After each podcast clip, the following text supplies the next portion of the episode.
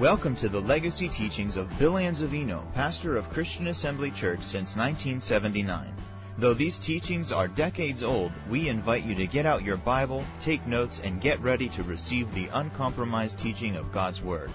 For more information about Christian Assembly Church, please visit us online at cafamily.net. I believe that God the Father wants us to achieve His best in life.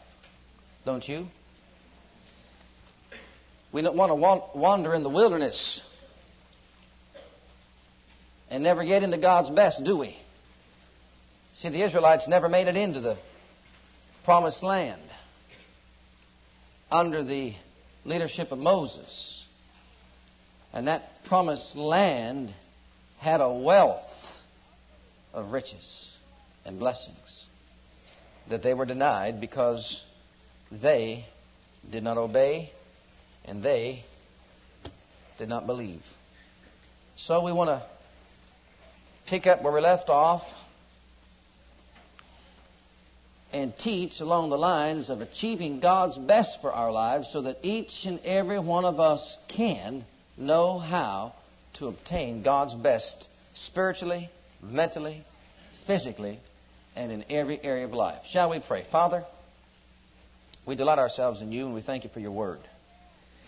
Your words are spirit and their life. So we call upon the ministry of your spirit to unveil and unfold unto our spirits the treasures of your word. We thank you for receptive hearts, attentive ears, and open minds as we now set ourselves and channel ourselves to receive your word and revelation knowledge. Now enlarge our capacity so that we may receive more and more of this revelation knowledge in Jesus' precious name. Amen. Amen. Well, while I'm reviewing, you don't need to turn to all the scriptures, but while I'm reviewing, you might want to find Matthew chapter 6 and Hebrews chapter 11. Matthew chapter 6 and Hebrews chapter 11. And just put your finger somewhere in there or put your bookmarker there, one of those chapters, and turn to the other. Matthew 6 and Hebrews chapter 11. Our central truth is God's best is obtainable through personal faith by following Jesus closely. We're not talking about coming in on a Sunday morning and just getting spiritually blessed. And maybe even getting a need met. Maybe being healed in your body or receiving an answer to prayer. See, that's not God's best, although that's part of it. God has a way whereby we can enter into a place of rest. And that should be the goal of every believer is to enter into the rest that God has pre-planned that we should enter into. Because you see, before giving birth to us, our Father pre-planned and made provision or provisions for our success before giving birth to us. He didn't just bring us into this world and say, well, now I'm just going to try to figure out what I can do to bless you. No. He first blessed us with every spiritual blessing in heavenly places in Christ Jesus and then gave birth to us. So provisions have already been made for our complete success. As a matter of fact, you know what the full gospel is? The total gospel for the total deliverance of the complete man, the total man, spirit, soul, and body. Everything we need for absolute success, spiritually, mentally, physically, financially, materialistically, in this life, has already been provided.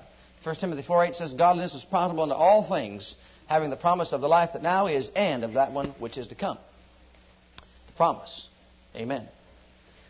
Then we went on to say that our Father loves us affectionately. He cares about us watchfully and affectionately. And He desires our success. He just doesn't want us to go through this life begging and being a pauper and just barely getting along. No, that's not it. It's, it's sad to say, but there are so many Christians that are li- living on the side of defeat. Let's climb the mountain of victory. Hallelujah. Let's stay up there. You hear about these valley experiences. The only valley experience a believer should have is to go down and get somebody out of the valley and come back on the mountain with them. Leave your mountain just for a while to go get somebody hurting and bring him up there with you. Say, come on, it's nice up here. It's a good view. Hallelujah. Glory to God. Well, I guess the best thing I better say, because I could preach on these four points just for forever. Glory to God. And that is that our Father wants us to prosper, not through covetousness. See, when you hear the, the, the faith message and you hear the prosperity message, people just right away become covetous. Start using their faith to get rich. That's not what God's plan is all about. Gain is not godliness, but godliness brings great gain.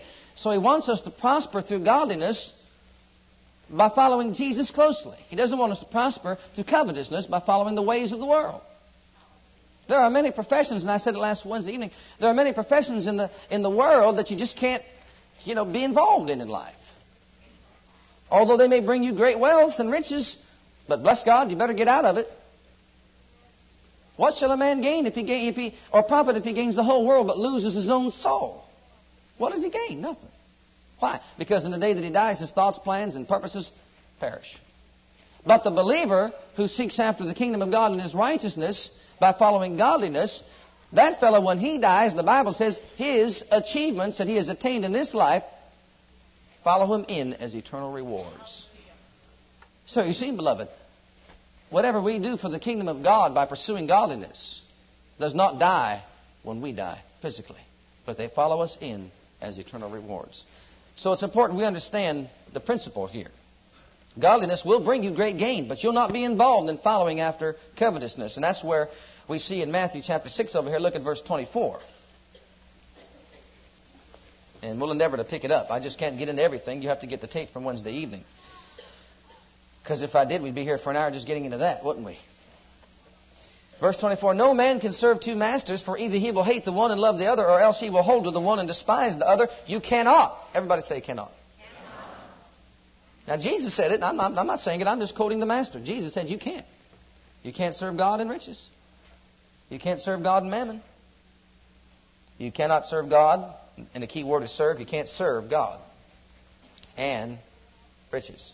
That's why in the previous verses he said, up there in verse 19. Lay not up for yourselves treasures upon earth. Why? Well, there's moth and rust doth corrupt, and thieves will break through and steal. But lay up for yourself treasures in heaven, where neither moth nor rust doth corrupt, and where thieves do not break through eh, nor steal. So you see, you can't serve two masters. If you're going to just live this life to, to, to buy yourself a house and to buy yourself a car and to get all the things that you want to be satisfied in the natural, how many of you know that you can never be satisfied in the natural? Someone says, if I make just $15,000 a year, I'll be satisfied. They start making 20. Oh, if I just make $25,000 a year, I tell you, I just have it all and I'd be satisfied. They start making 30. I'll tell you, if I made 35,000, we could really get along. I'll tell you what. You see, human nature's never satisfied. They start making $500,000 a year. Oh, how many millionaires go broke? It's amazing. Here we are making, you know, you know, the average individual making just a, a, a moderate salary. And we hear about those great big movie stars making millions of dollars and they're bankrupt. Dear Lord. We better get off of that because we'll stay there for too long. Hallelujah. So, you can't serve God and riches. So, so what Jesus is saying unto us, we need to make a choice, right? Choose. Choose which way you're going to go. It's either all out for God or all out for mammon now, you ready for this? If you stay lukewarm, you'll be miserable. If you stay lukewarm, like in the middle, you'll be miserable in life. Because you see, when you're lukewarm, God's just not in a position to be able to help us like He wants to. It's like we're doing it on our own. Oh, would to God that many of us would just sit back and say, look, we're not going to be well off in this life by following our own ways. We had it already pre planned in our minds. I'm going to work for about 10 years, as hard as I can, two jobs, three jobs, and, and after that I'm going to retire. Everything's going to be okay. You know what Jesus said about that? I said, "Do you know what? Jesus, not me, Jesus. I'm quoting Jesus because I don't believe in calling anybody this, but if Jesus did, then I can repeat Jesus. Jesus said, You fool. That's what he said. He says, Because on the day that you die, and the day that you get called to leave this body and to leave this realm, and you stored up your barn so full, and you know what? I've seen many just working in the mill. The few years I worked in the mill, I saw many just, I mean, they were just so hungry for money. I mean, They'd get a young fella and bump him off of a job who had to provide for a young wife and children, and they was already well off. They've already worked, but they'd take your, you know, your extra turn away from you or whatever, just like that, at the snap of a finger to bump you off, so you couldn't make even a living. And I've seen them. They walk in on the, I'm going to retire this week. Is that right? And I've got myself just, I'm already comfortable. I've worked so hard all my life. And one fellow just walked in the mill where I worked, punched in that card the last day. And the moment he punched it in, he fell over dead right there. Worked hard for what? Now he was going to enjoy life. Or was he? Oh, dear Lord. I don't care if you make the multi millions and say, I'm going to sit back and relax. Jesus said, That man is foolish. Well, Hebrews chapter 11, I want to show you something here. It's just a blessing to me. And the Lord's really showing some things to my spirit that are just causing, oh,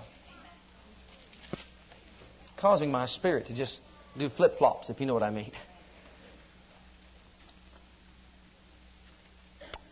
If you want God's best, you're going to have to serve God.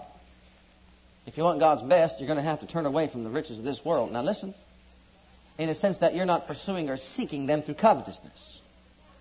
Because when you seek the kingdom of God and His righteousness, those things will be what? Amen. Added unto you. Added unto you. In other words, He doesn't want you to get them for yourself. He wants them to be added unto you because you serve Him. Do you see that? It's not what I did. It's but because I followed Him, it's what He did for me. That's what He wants. He wants us to humble ourselves before Him. Look at Hebrews chapter 11. Our main objective in this life is to store up treasures in heaven, knowing that our achievements will follow us in as eternal rewards. And until we make the decision to do that, beloved, we're never really going to understand or know the purpose, plan, and the will of God for our lives. There are so many that want to know God's perfect purpose, plan, and will for their lives. But you see, we don't want to do what it takes to obtain that. We have to do what it takes to enter into that perfect purpose, plan, and will. And Jesus said, if you're going to come and follow me, the first thing you're going to have to do, number one thing is to deny yourself. Deny yourself. Deny yourself of what? Following your own dreams, desires, purposes, and plans in life. You might sit back and say, I've always dreamed of having this home, this beautiful big home and a beautiful piece of property and, and maybe with some animals out there. Boy, it's been my heart's dream and desire. I wanted all these beautiful things. Well, that's the immediate thing that you want. See? And so what do you do? You start working as hard as you can. You start putting in all the time that you can. You start putting in all the finances that you can. You start doing everything you possibly can. For what purpose? To achieve or to attain that one goal that you may have in life. You may have to deny yourself of that. Now listen, that doesn't mean you won't get it in this life. Are you getting this language? Because you see, faith is a little tricky if you don't listen carefully. You may have to deny yourself of getting it for yourself. See? Deny yourself of getting it for yourself. Be willing to give up that dream of attaining that for yourself for the kingdom of God. Knowing that He said all those things will be added unto you. See, He wants our lives to be centered around promoting His kingdom, promoting His work, promoting following Jesus to the body of Christ. And He says, in the process, all the things you desire in life will be added to you. You won't get it for yourself.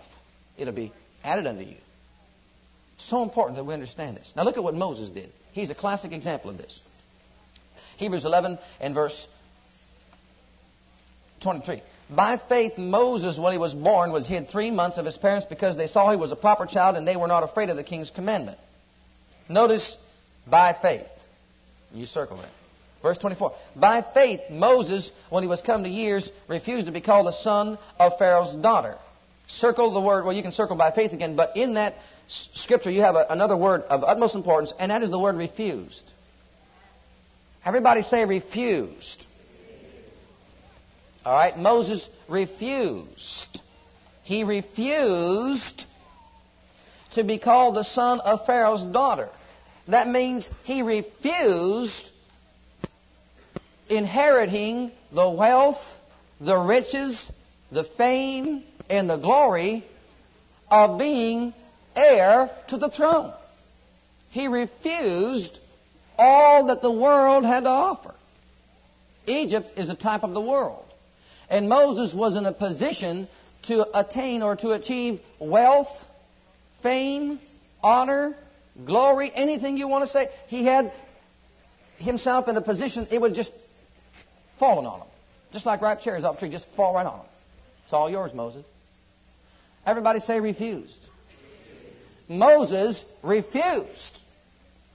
See, we're not going to find that plan, purpose, and will of God until we refuse to do our own thing.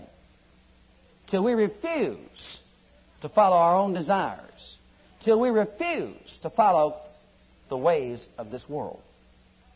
And when we make the decision to refuse, it doesn't stop there. Notice the next word in the next verse choosing. Choosing. Hallelujah. He made a choice. Choosing rather. Glory to God. Rather what? Well, choosing rather to suffer affliction with the people of God than to enjoy the pleasures of sin for, for a season. He refused and he chose. Oh, you might be in a very lucrative position right now. Hallelujah. I mean, someone offered you an offer you just cannot refuse, but you know it's going to involve corruptness in your, in your work. It may be a line of business that's going to involve corruption. It may be a, a line of business that's going to cause you to, to enter into sin or what you do to promote sin. And I'll tell you, it's going to make you the wealthiest person. You might be able to enter into a deal, a business deal, a little bit shady, but man, it's going to make you some money. It's going to set you up for life. No. No. Moses refused. Choosing. Joshua said, Serve whom ye may. But as for me, in my house, we shall serve the Lord. And Moses says, I refuse to serve the world. I choose to suffer affliction. Well, look, look at the rest of that. With the people of God, doing, then to enjoy the pleasures of sin for a season, esteeming the reproach of Christ greater riches. Greater riches than the treasures in Egypt. For he had respect under the recompense of the reward. And one translation says that Moses looked at the ultimate, not the immediate reward. See, there was an ultimate reward to be attained or achieved.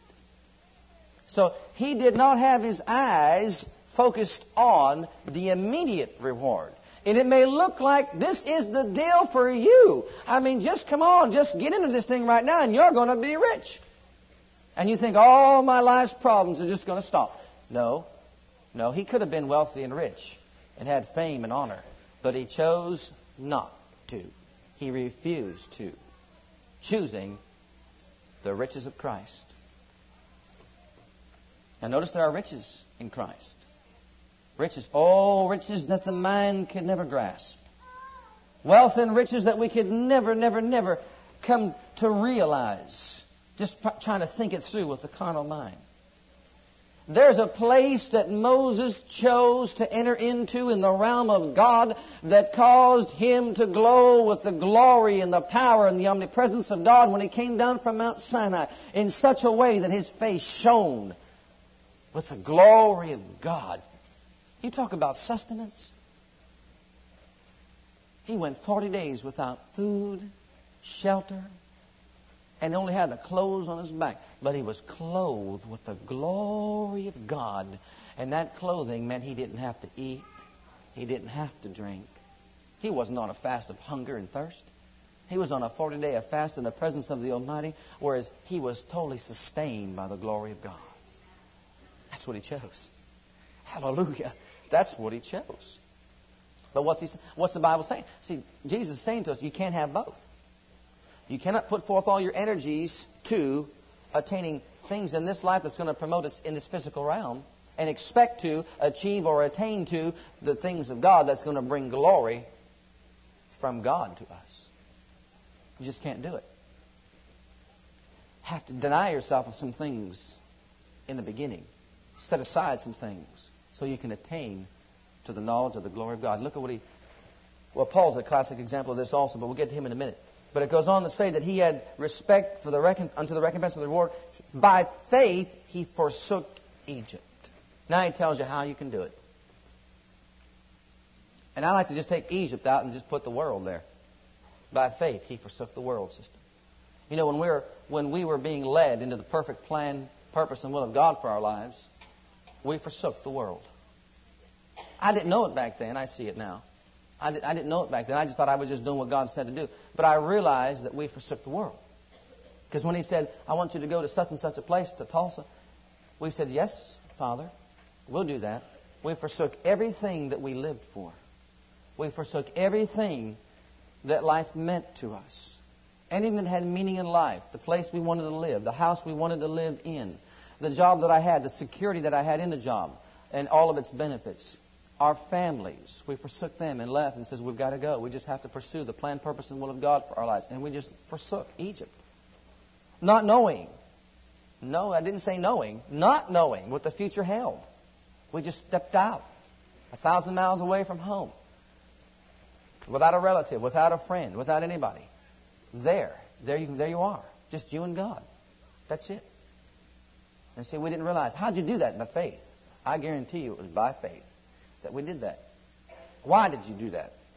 Choosing rather. Hallelujah.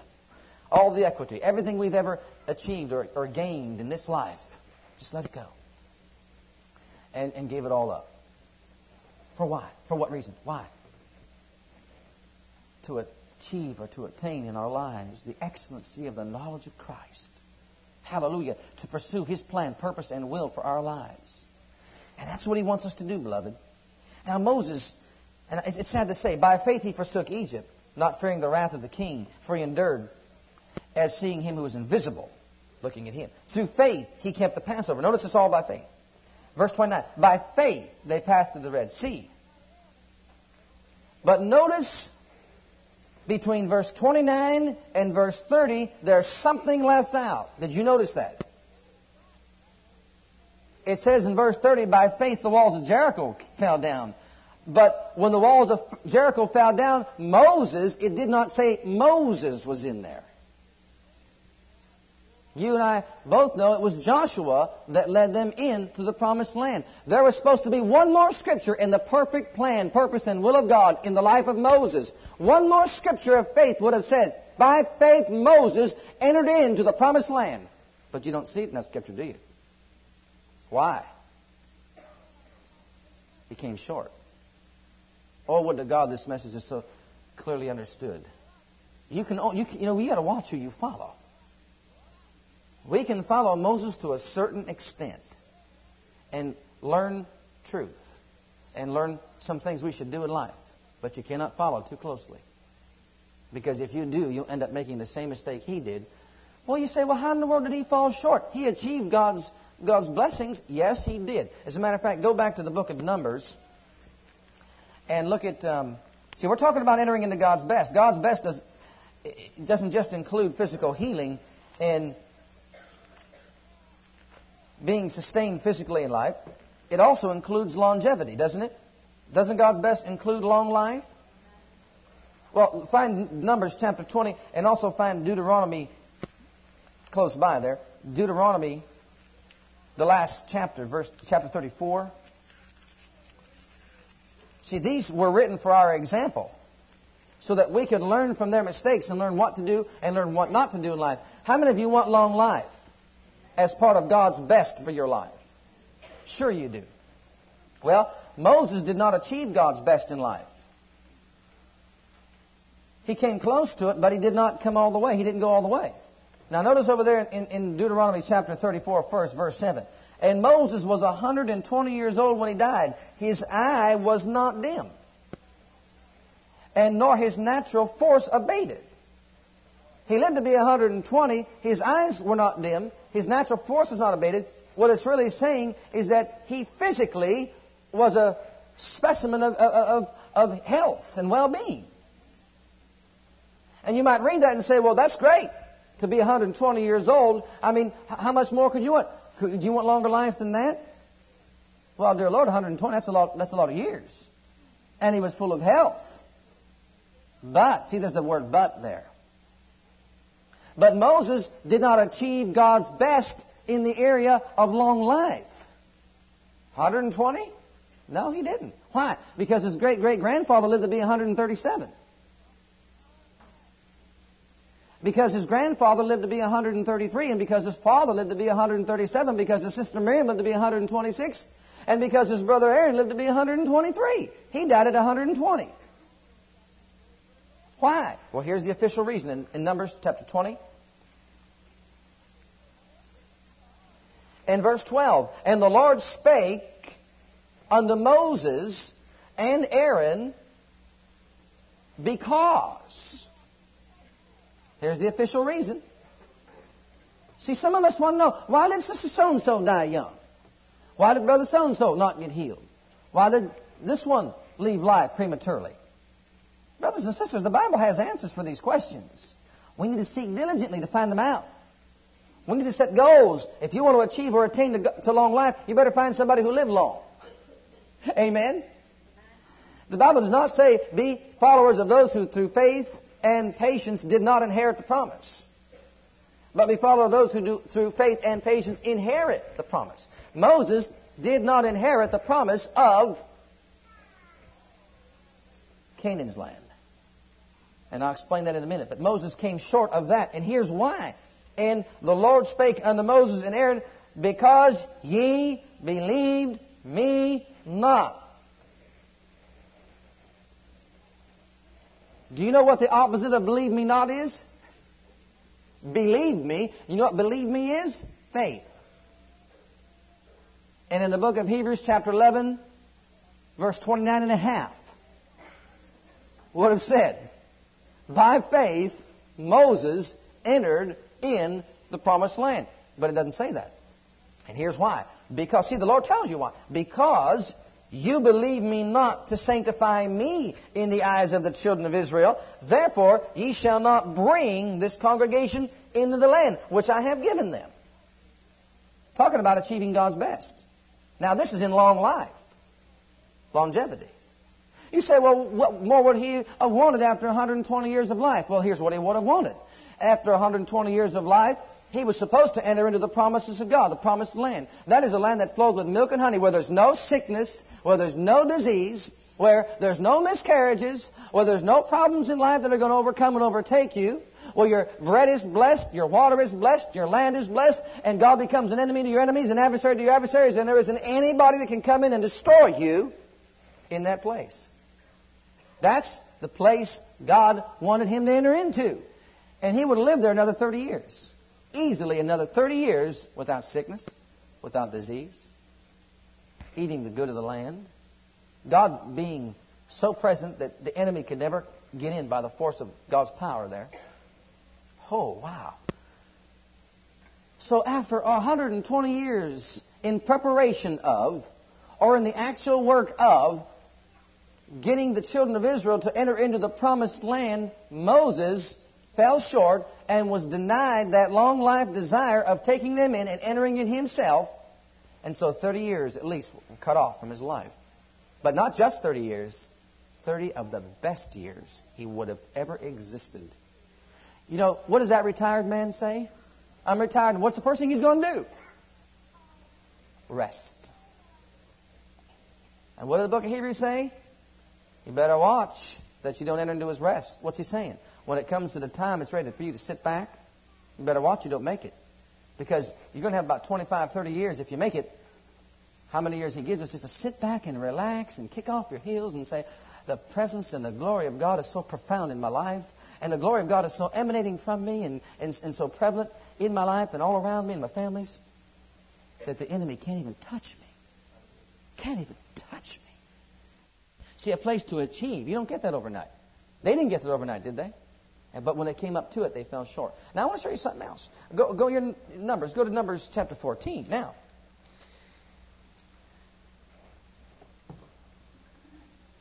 But notice he gave up what he gave up to, to, to, to start entering into this. See, he chose not the world system.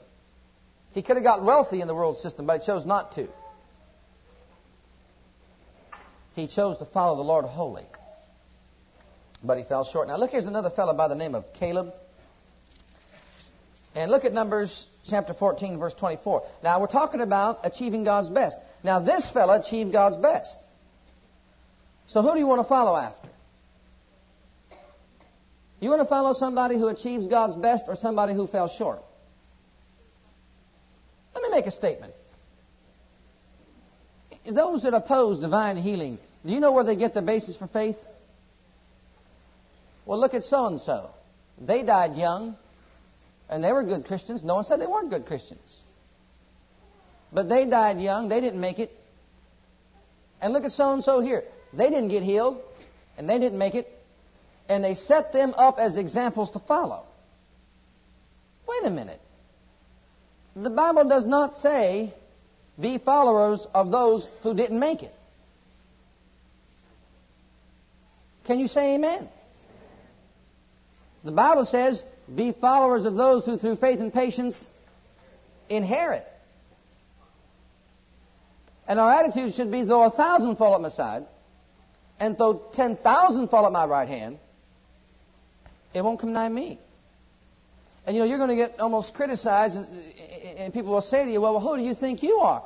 Beloved, I'm just following Jesus as closely as I can. And if we follow Jesus as closely as we can, we can say that a thousand will fall at my side, and I cannot base my faith on failures. How are you going to base your faith on a failure? You're going to fall just like they did. I'm going to base my faith on somebody who inherited the promise. Don't lift up somebody who didn't get healed and say, well, look at so and so didn't get healed. I'm going to follow that. So I believe that way. No. Look at somebody who did and say, I'm going to follow that. And when it's the Holy Ghost, someone says, look at so and so. They tried, didn't get the Holy Ghost. You're going to follow that. No. Look at that one. They got filled with the Holy Ghost. Speak with other tongues. Glory to God. Follow that. Do you see that? You see what he's saying to us? Now, this life of Caleb will bless you. Look at verse 24. This is the official reason why Caleb and his family entered into Canaan's land. Doesn't that excite you? This is it. This is the official reason. You said you want God's best. Here it is. But, well, back it up. Verse 20. And the Lord said, I have pardoned according to thy word, but as truly as I live, all the earth shall be filled with the glory of the Lord. Because, here's why, all those men which have seen my glory and my miracles which I did in Egypt, in the wilderness, and in the church at Midland. I'm sorry, I didn't say that. You want an answer why those in our churches who do not make it? Oh, Lord, help me. And believe me, I'm not criticizing anybody that doesn't make it all the way. I, that's that, the last thing I would do is criticize anybody. I'm not up to criticize anybody who doesn't make it. I'm up to exalt somebody who does. Hallelujah. And say, I'm going to follow that person. Glory to God. Paul said, be followers of me like I am of Christ. There's nothing wrong with that. But you better find out if they made it before you start following them. Do you see that? Do you see that? Because they saw my miracles. You saw people get healed around these altars in other churches. You saw the miracle working ministries and you saw them all, all the miracles of God take place. But because, notice this, which I did in Egypt and in the wilderness, and have tempted me now these ten times, and have not hearkened to my voice. Surely. He's talking about believing His Word. Do you see that? They saw my miracles and they believed in them and, they, saw what I did, but they didn't hear, they didn't believe my word, my, my voice. They didn't believe what I said to them. Because they believe me not, in other words, is what he's saying. They have not hearkened to my voice. Surely they shall not see the land which I swear unto their fathers, neither shall any of them that provoke me see it. That's no different. That's a type of the body of Christ.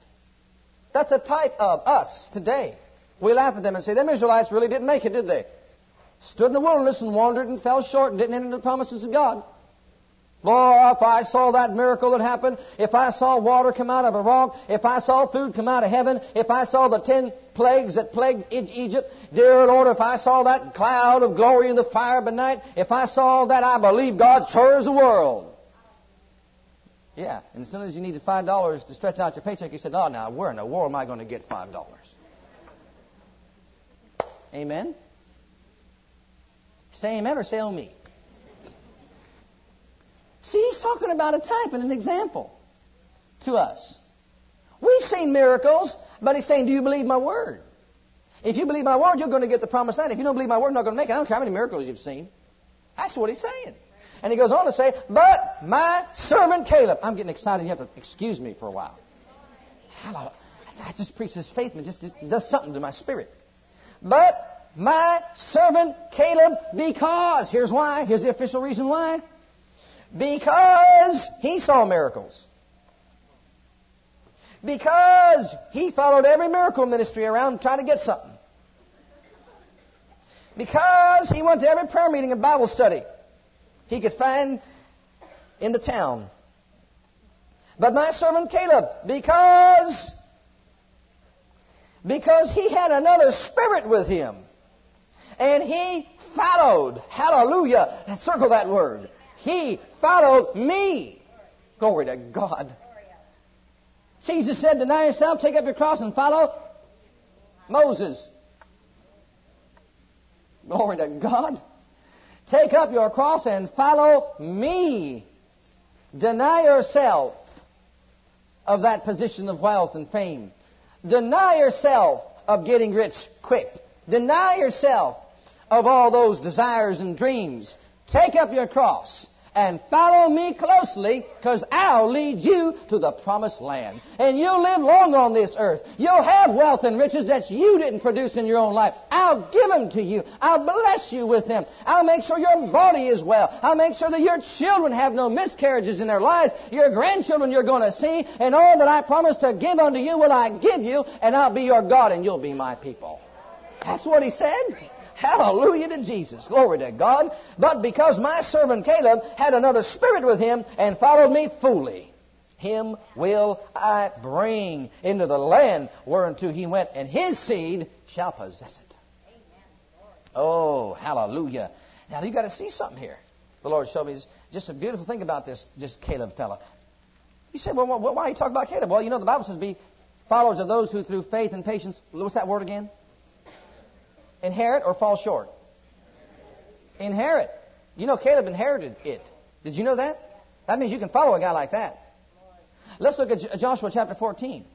And I want to show you just how beautiful it is that he, he followed. How he followed the Lord closely. And I want to show you the beauty of it. Oh, if it, it blesses you like it blessed me, you got to get your shouting clothes ready. Hallelujah. Get ready to jump, shout, just to set your feet to, to dancing. Glory to God. Joshua chapter 14 and verse 7.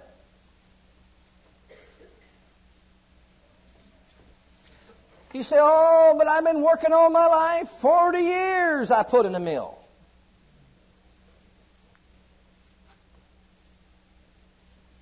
I don't know. My, my dad retired from the mill after 30. 40 years I put on that job. Work so hard. Beloved, listen to this man's testimony. Verse 7. Forty years old was I when Moses, the servant of the Lord, sent me to Kadesh Barnea to spy out the land. And I brought him word again as it was in mine heart. Well, he was 40 years old. Look at verse 8. Nevertheless, my brethren that went up with me made the heart of the people melt. Huh. You want to follow the other ten spies? You have a melted heart. Or you want to follow Caleb? You'll have another spirit. You'll have another spirit. A spirit of faith. Okay? But, oh, I love that word but. I, and he's not boasting, he's not bragging on himself, he's not caught up in pride, he's just telling the truth. But I fully followed the Lord. Wholly followed the Lord my God. See, someone like that you can follow after. Do you see that? I wholly followed the Lord my God. I did. Now, wait a minute. You want to talk about healing? Why do you want to set up somebody like that who didn't make it? Why don't you set up somebody like Caleb? Let's talk about healing. Can You talk about prosperity? Let's set up somebody like this here, like Caleb. Do you see what I'm talking about? You see what the faith message is really all about? Oh, glory to God. Look at what it says, verse 9. And Moses swore on that day, saying, Surely the land whereon thy feet have trodden shall be thine inheritance. Surely. Surely. Whenever you see surely, he's not talking about a girl. Whenever you see that word surely, he means absolutely for sure. In Isaiah 53 verse 4 says, Surely he bore our sickness and carried our pain. Surely. Hallelujah. Surely. The Lord promised and said, Surely the land whereon thy feet have trodden. Wait, wait a minute. What land's he talking about? When he spied out the land back there in Kadesh Barnea. When he was up there as a spy, he was spying out the land. He was walking on that land, spying it out, and said, "Yep, that's a good land, full of milk and honey. Yep, there's giants in the land, but my God is able. Glory to God. I possess it. I can get it. I can do it." That's what he was doing up there on that mountain. Others were saying, "Huh? What are we going to do? We're like grasshoppers. We're like giants unto us." Not Caleb. He said, "I can do it. I can do it. I can do all things. Glory to God. I'm following my God all the way holy." That's what he was doing on that mountain. And the Lord said, Surely it's your inheritance. Surely it's yours, Caleb. So he goes on to say, Why? And thy children's forever. Not just his, but yours and your children's forever. Why? Here's the official reason why, and it tells us how we can inherit the best that God has for us because you wholly followed the Lord your God. And now, See, what's that saying to you and me? That's telling you and me that giving up all to follow Him pays off rich dividends and great rewards even in this life. Godliness is profitable unto all things, including this life right here. I'm going to give you that land that you wanted. You wanted that land? You wanted your house on it? You wanted all the good things inside of it? He says, I'm going to give it to you for an inheritance because you follow me, not because you get it on your own. Do you see that? Look at that next verse. And now, behold, the Lord hath kept me alive, as he said, as he said, if God said it, he'll do it. These 40 and 5 years, he didn't just labor 30 years in the mill. He didn't labor just 35 years in the mill. He didn't just labor 40 years. He went on another 45 years, and at this point in his life, he's 85 years old. Look at that.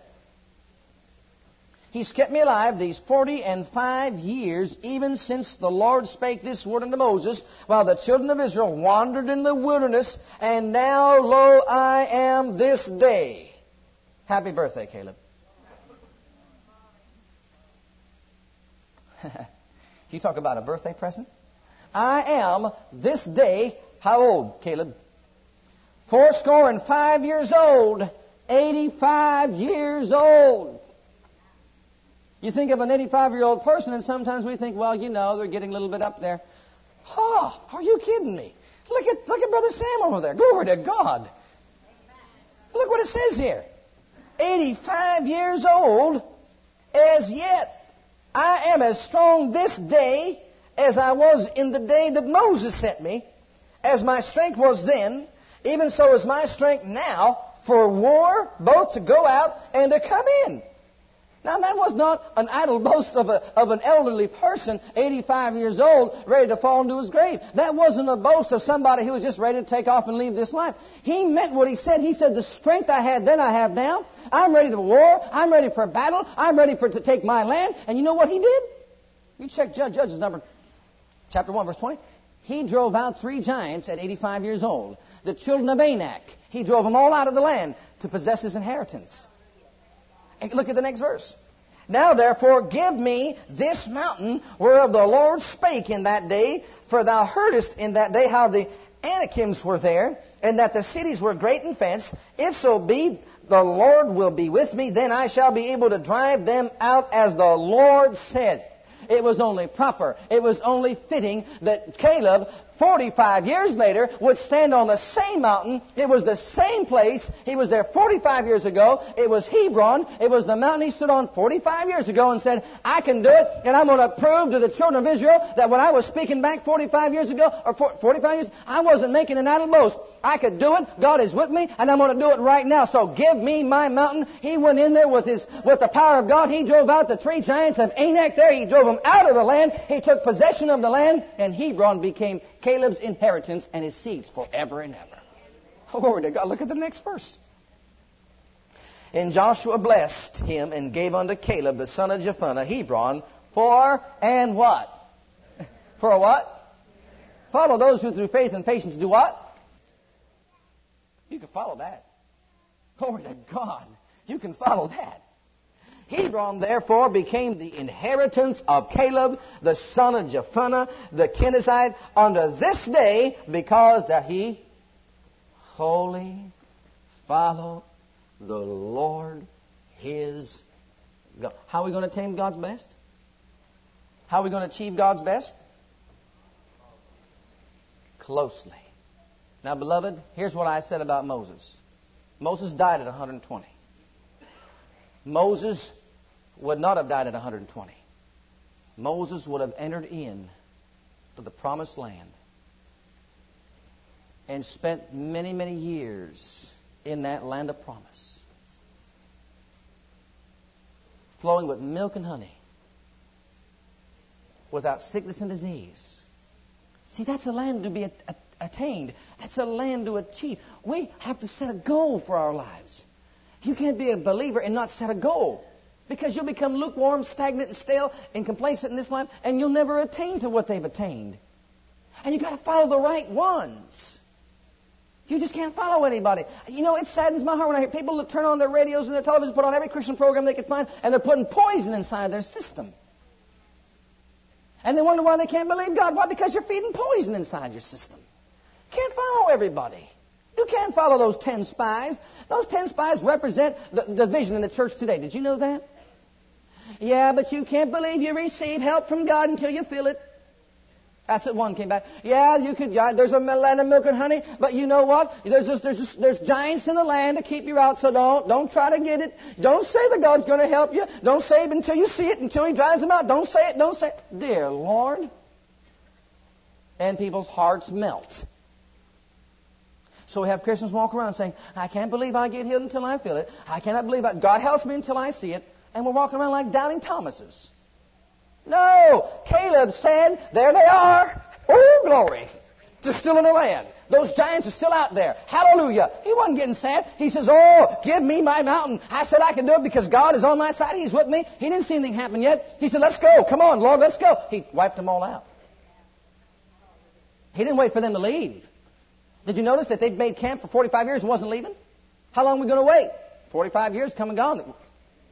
Still there. Those giants that are in our minds, the giants of doubt, fear, worry, anxiety, unbelief, they're all there trying to destroy your marriage, trying to destroy your, destroy your body, trying to destroy your life, trying to destroy your business, trying to destroy everything you stand and exist for because God's on your side, and they're all up here in this mind. Those giants are in the land. Drive them out with the Word of God. Mountain of fear, go. Mountain of doubt, go. Mountain of unbelief, go. I can do it. I can do all things through Christ. He's on my side. Hallelujah. He strengtheneth me. Caleb said, He's my strength. Didn't he? But someone will say, You can't make a confession like that, brother. You can't? Well, then you'll die in the wilderness. My brother and sister, you can make that confession. The Bible says He will strengthen us in the Old Testament, but in the New it says, I can do all things through Christ, who is my strength. So he, if he's our strength, brothers and sisters, we can do it. Can you say amen? Hallelujah, we can do it. Well, we need to be careful who we follow. Well, I don't know why we got off on that, but I t- tell you right now, it's, it's time to stop. If you want to get God's best, and I'm getting bold about it, turn off your TVs and turn off Jesus. Turn on Jesus. Turn off, I'm talking about, not, I'm not talking about secular TV. Sometimes it's better to watch, and don't get me wrong when I say this. Watch a cartoon once in a while. Forget about what those doubting unbelievers are saying.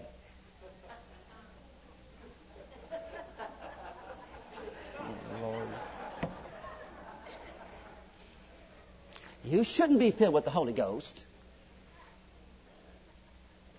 I can prove it by Greek and Hebrew. Greek and Hebrew only gives us big heads.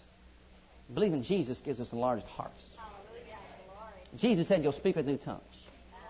Forget about the rest of them and start speaking with new tongues. Can you say amen? Can you say it in tongues? Thank you, dear Lord. Follow who? Follow who? Jesus. Sometimes I think it would be better, and I don't think I know. You say, why you say that? Well, because look at brothers and sisters. If you put poison in a steak, a dog will eat it and die. You put poison on a dish, it's not going to eat it. So they put a lot of flowers around the Word of God and put a little poison in it. Oh, yeah, healings for all, except you. You have Paul's thorn. And you walk around saying, I have Paul's thorn. For 45 years in the wilderness. That's right. Oh, but brother so and so said I do. I know, but Jesus said you don't. Oh, Lord. You can follow Jesus closely. You can follow Caleb closely. But if you follow the ten spies, you're going to die prematurely in the wilderness. If you follow Moses too closely, you can learn from him, but don't follow too close because you're going to die prematurely and you're not going to enter into the promised land, although you're a Christian and a good Christian. Do you see what I'm saying? Has, this has nothing to do with you being a, a good or bad Christian. It just tells us there is a way to wholly follow the Lord and there is a way to partially follow the Lord. How do you want to follow the Lord? Then you're going to have to follow those that wholly follow the Lord. Now, I don't think anybody followed, G- followed the Father more closely than Jesus, do you? So Jesus says, deny yourself. So what's the first step in following Him? Deny yourself. Second step, take up your cross. Third step, follow me. Well, how about over there in the book of Hebrew, uh, uh, the book of well, Hebrews 6:12 said, "Be followers of those also who through faith and patience inherit the promise." And Paul did, so Paul said, "Follow me. Be followers of me as I am of Christ." So you can do that. Caleb did, so you can follow him because he followed the Lord. And Enoch is a fellow that if you get a hold of following that guy, look out because you're off. I mean, you're off.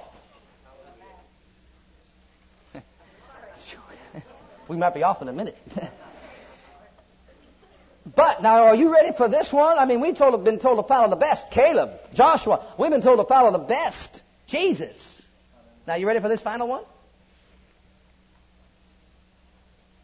Be ye therefore followers of God. Ephesians 5 1. Who you following? Well, Brother so and so on TV said that, you know, I just can't expect God to always bless me. You're going to follow God like He's following God? You're not always going to get blessed. But I know them faith preachers saying that God always wants to bless you. You want to get blessed? Start following those that follow Him closely. And listen to what they have to say. Maybe they're just saying something we need to know. Do you see that, beloved? So many have died prematurely because they follow the wrong ministries. Oh, I can't tell you how sacred this has become to my spirit. The Lord has spoke to my heart about who to study closely after. And I know why. And I want to help all of us not to miss the mark. I want us all to achieve God's best. Man, I, we could have a party here. I could just set, set aside this teaching ministry and have a party. And you know what? We'll all die in the wilderness. It takes work. I mean, it takes diligence to enter into the best that God has for us. And it takes knowledge and understanding and spiritual wisdom. Well, follow God as dear children, and He gave you the, the key to following God, Jesus, and those that, that follow Him closely. And you know what that is in the next part of that verse? That's Ephesians chapter 5, verses 1 and 2. Be ye therefore followers or imitators of God as dear children, and walk in love. even as Christ loved us. So if you're critical about your brother or sister, if you're always talking about their faults and failures, you might as well mark yourself right off the bat. I will not enter into or achieve God's best for my life. And what'll keep you out? This tongue right here. We start criticizing one another in the body of Christ. You know, that's why I don't like to even be exposed to many ministries. I don't want to talk about it. I don't want to think about what they're doing. I'm living for Jesus I'm following Him. He's my example. I'm going to follow Him closely. And if the Spirit of God speaks in my heart and says, now you follow after this ministry pretty close, I'll do it. Do you see what I'm saying? So many, just listen to so many other ministries. And don't get me wrong, I thank God for the many ministries, but you need to be led by the Spirit of God. He's our guidance counselor. He's going to lead us and guide us. Well, Jesus went on to say, Jesus went on to say, let's go, go back to Matthew chapter 6 because that's really where we're supposed to be. That's where we were. Jesus went on to say here in Matthew chapter 6, and you'll begin to see how he tried to instruct his followers not to make the same mistake that the Israelites did in the wilderness. He said in verse 24, that's where we were. No man can serve two masters, for either he will hate the one and love the other, else he's going to hold the one and despise the other. You can't serve God and mammon. And the first thing you're going to say is, well, now, how am I going to eat? What am I going to drink? What am I going to wear? Where are we going to live in? Verse 25, therefore I say unto you, Jesus is saying, take no thought for your life. What you're going to eat, what you're going to drink, nor yet for your body what you're going to put on. Is not the life more than meat and the body than raiment? Behold the fowls of the air, for they sow not, neither do they reap nor gather into barns, yet your heavenly Father feedeth them. Are you not much better than they? Which of you by taking thought or worry or anxiety or fretfulness or fear can add one cubit unto his stature? And why take your thought for raiment? Consider the lilies of the field. They toil not, neither do they spin. But yet what happens? God has clothed them. Solomon all of his glory wasn't arrayed such as one of these. Will he not much clothe you, O ye little faith? Do you see what he's saying here? When they came out of Egypt, out of the world, the first thing that they talked about was, what are we going to eat? What are we going to drink? What are we going to wear? Oh, Moses, what, we left the world. We left Egypt. We had water. We had food. We had provisions. Now what are we going to do? And you know what he said? Jesus, the first thing he says, when you make your decision not to serve riches, you may give up that big paying job. You may give up singing in those nightclubs and, and, and, and uh, in Vegas and, and, and performing in where you're making a million dollars a year. You may give all that up and you may start at the bottom and you may get just working for minimum wage. But I'll tell you what, you will gain the excellency of the knowledge of Christ. You'll gain the secret of the kingdom of God, and God will sustain you in life. And Jesus said, when you come out from the world, you have my word. I'll provide your food. I'll provide your clothing. I'll provide you a place to live. I'll do everything you want done in your life. I'll see to it because I am your Father. That's what he said. That's what he said. Oh, it was frightening, beloved, when we left the world. Yes, I had a job, a good job. Yes, I had provisions. Yes, I had insurance. Yes, I had hospitalizations. And my wife was pregnant, but we said we walk away from it all. And that's not an easy thing to do. But we did it by what? Faith. And Moses by faith. And Joshua by faith. And Caleb by faith. And they all did it by faith. Put it behind them. I'm seeking the excellency of the knowledge of Christ. I will find the knowledge of God. And they began that journey of faith, and God did not disappoint them. He sent down, if need be. You say, What if I'm where there is no food? He'll send you food out of heaven. What if there's no meat? He'll send you quails. What if there's no water? Look for a rock. Hallelujah. Do you see what he's saying? So seek the kingdom of God in verse 33 and all its righteousness, and all those things will be heaped upon you. The major hindrances to following God's will in this life, I address myself primarily right now to, call, to high school graduates or juniors, and you're about to enter in, and, and everybody else can benefit from this, but you're about to graduate high school. And you've heard it from the secular field, you've heard it, and maybe even your parents have said it. The best thing for you to do is go to college. I do not disagree with going to college. But may I say something? The number one, the biggest hindrances to following or flowing with the will of God for your life. And that includes everybody. I don't care who you are. Number one, not doing what it takes to find God's will. That's number one. Number two, having no vision. No vision. Number three, not setting personal goals. And if you put those three in order, you're going to find deny self, take up your cross, and follow me. Number one, not doing what it takes to find God's will. What do you mean? And believe me, don't, don't take this wrong, parents or graduates. If the three months you have off from June to the fall are not enough time to find the will, purpose, and plan of God for your life after you graduate, Thank you for listening to our legacy teachings. We pray today's message has a profound impact upon your life and your ministry. I want you to know that God loves you, has a great plan for your life. But if you've never made Jesus Christ Lord and Savior of your life, I'd like to invite you to do that right now. Just pray this simple prayer right after me. Just say, Heavenly Father, I come to you just as I am. And I believe with all my heart that Jesus died for my sins and was raised from the dead for me. I open the door of my heart. I call upon the name of the Lord. Lord Jesus, come into my heart now. I receive you and accept you as my personal Savior and Lord. If you prayed that prayer with me, you're a child of God right now, and I encourage you to get into a good Bible based church where you can learn to grow in your Christian faith and experience. God bless.